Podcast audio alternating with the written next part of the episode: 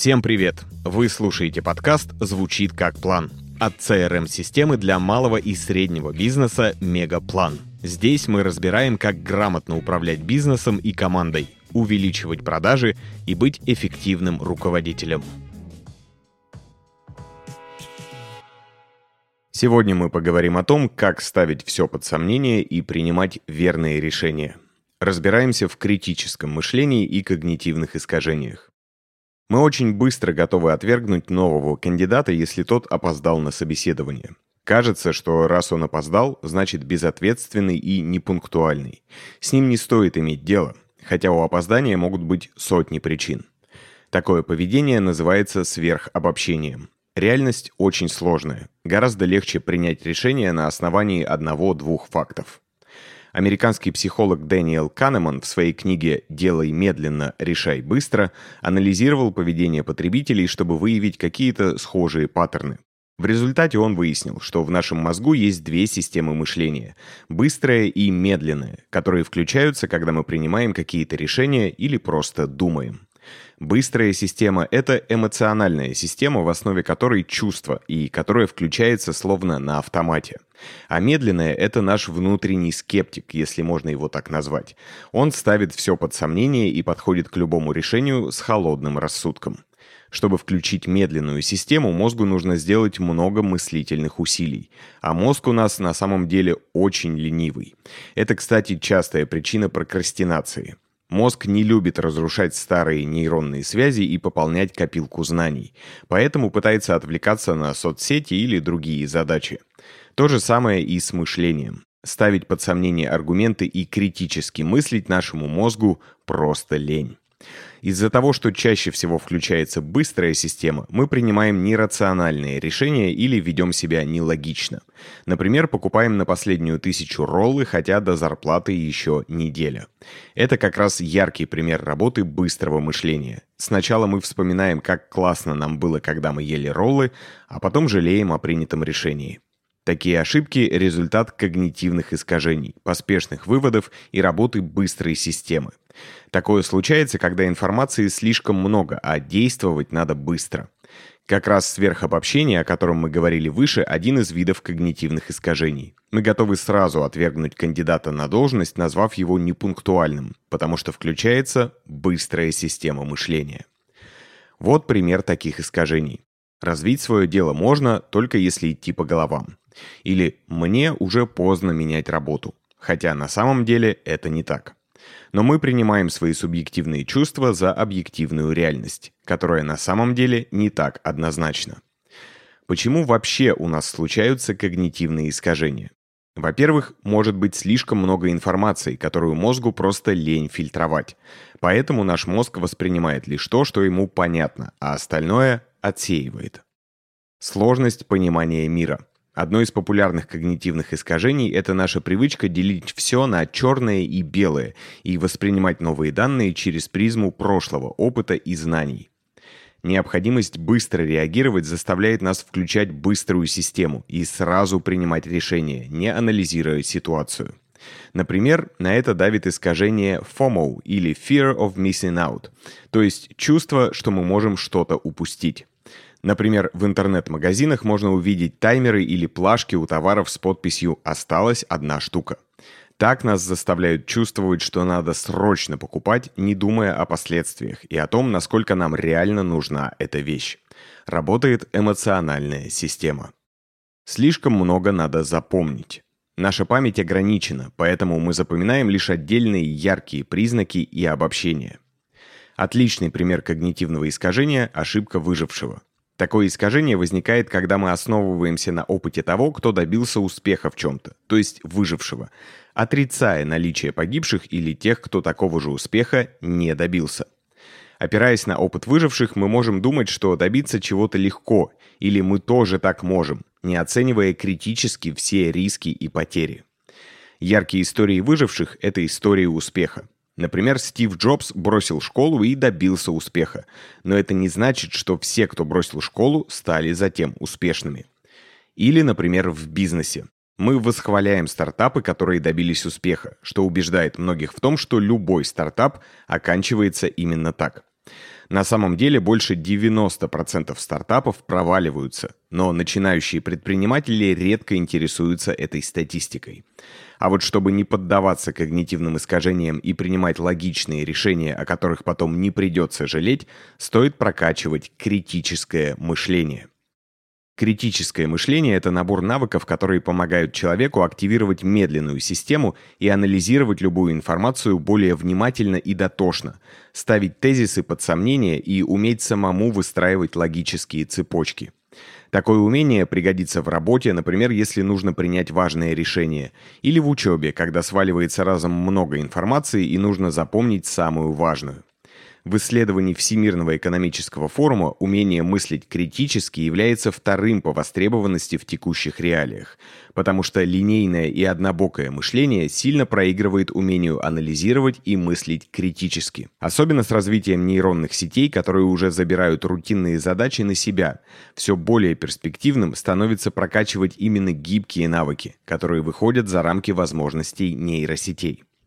Кстати, если вам нравится наш подкаст, подпишитесь на него там, где вы его слушаете. Нажмите на колокольчик или сердечко, чтобы не пропускать новые выпуски. Они выходят каждую неделю. Также не забывайте подписываться на наш телеграм-канал. Ссылку на него мы оставили в описании выпуска. Туда мы часто выкладываем полезную информацию для управления командой и бизнесом. А теперь продолжим. Вот несколько признаков человека, который обладает развитым критическим мышлением. Здесь вы можете проанализировать, есть ли эти качества у вас. Вы наблюдательны и внимательны к деталям. Вы принимаете решения чаще всего на основании знаний и логики, редко придерживаетесь стереотипов, эмоций и прошлого опыта.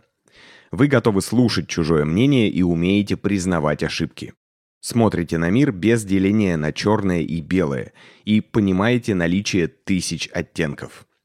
Если вы легко умеете определять причинно-следственные связи, замечаете расхождения и ошибки в словах собеседника и ставите под сомнение новости, которые читаете в интернете, у вас развито критическое мышление.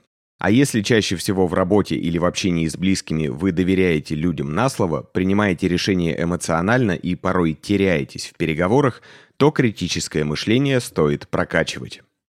Как же научиться мыслить критически? Для начала важно постоянно обновлять свои знания и не настаивать на том, что вы все знаете. На самом деле некомпетентные люди чаще чувствуют себя уверенно и думают, что знают все, нежели те, кто реально разбирается в вопросе.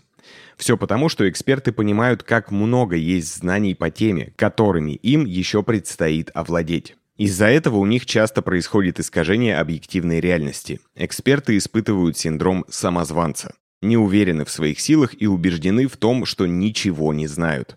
Хотя на самом деле это не так.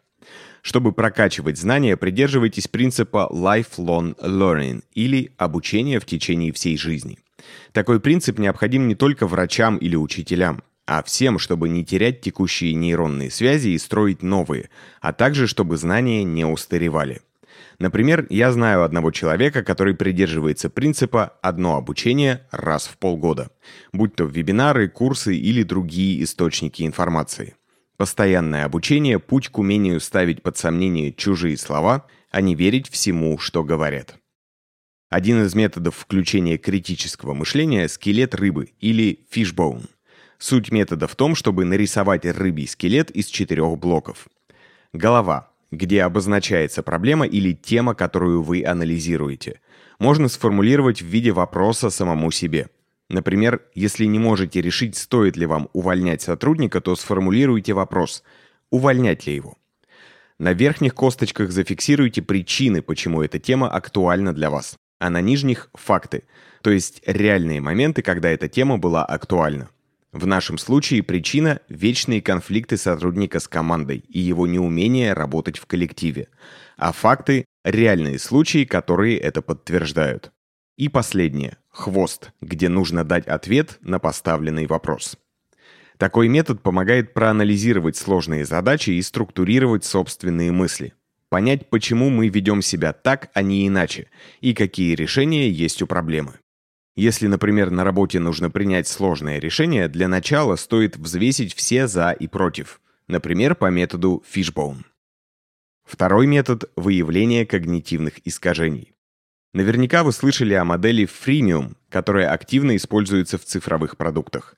Это бесплатная модель подписки с ограниченным функционалом, которую используют Zoom, Dropbox и другие известные компании.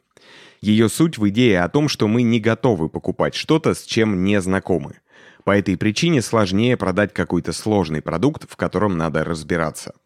А еще эта модель связана с нашим когнитивным искажением, которое называется эффект Zero Price, то есть нулевой цены. Суть эффекта в том, что мы больше доверяем дорогим продуктам, хотя это ни на чем не основано, ведь мы также можем переплачивать за бренд. При этом мы очень любим то, что бесплатно. На это и рассчитана фримиум-модель. Маркетологи активно цепляются за наши когнитивные искажения. Самый банальный прием – это уменьшение цены с 500 рублей до 490. Наш мозг воспринимает эту цифру проще и думает, что цена не 500, а 400. Таких уловок множество, и отличное упражнение, чтобы прокачивать критическое мышление, попробовать эти уловки находить. Чаще смотрите рекламу и анализируйте баннеры. Размышляйте, где именно манипулируют нашим поведением и желаниями. Ставить под сомнение рекламу – отличная тренировка для прокачивания гибкости мышления. Третий метод, который принято использовать для факт-чекинга – шесть вопросов. Перед принятием важных решений учитесь останавливать себя до тех пор, пока не ответите на шесть вопросов. What? Что произошло? Why? Почему это произошло? Who? Кто об этом сообщил? Where? Где это случилось? When? Когда это произошло? And how? Как это произошло? Четвертый метод – пересказ прочитанного. Когда мы читаем текст, то цепляемся за самые яркие моменты, а остальному не придаем значения. Пересказывая текст, мы учимся не просто читать, но и составлять логические цепочки в прочитанном и выявлять причинно-следственные связи, что важно в умении критически мыслить. Самое главное в критическом мышлении – научиться оценивать со стороны происходящее и свои мысли, чтобы включать медленную систему мышления и принимать решения, основанные на логике и анализе данных. Если вы будете грамотно определять логические ошибки, причинно-следственные связи, то сможете осознанно принимать решения, о которых в будущем не пожалеете. Спасибо, что дослушали выпуск до конца. Подписывайтесь на подкаст, чтобы не пропустить новые выпуски. И регистрируйтесь в Мегаплане, CRM-системе для малого и среднего бизнеса. Мы помогаем компаниям управлять продажами и проектами, вести клиентскую базу и улучшать процессы. Попробуйте Мегаплан в работе. Все ссылки оставили в описании выпуска.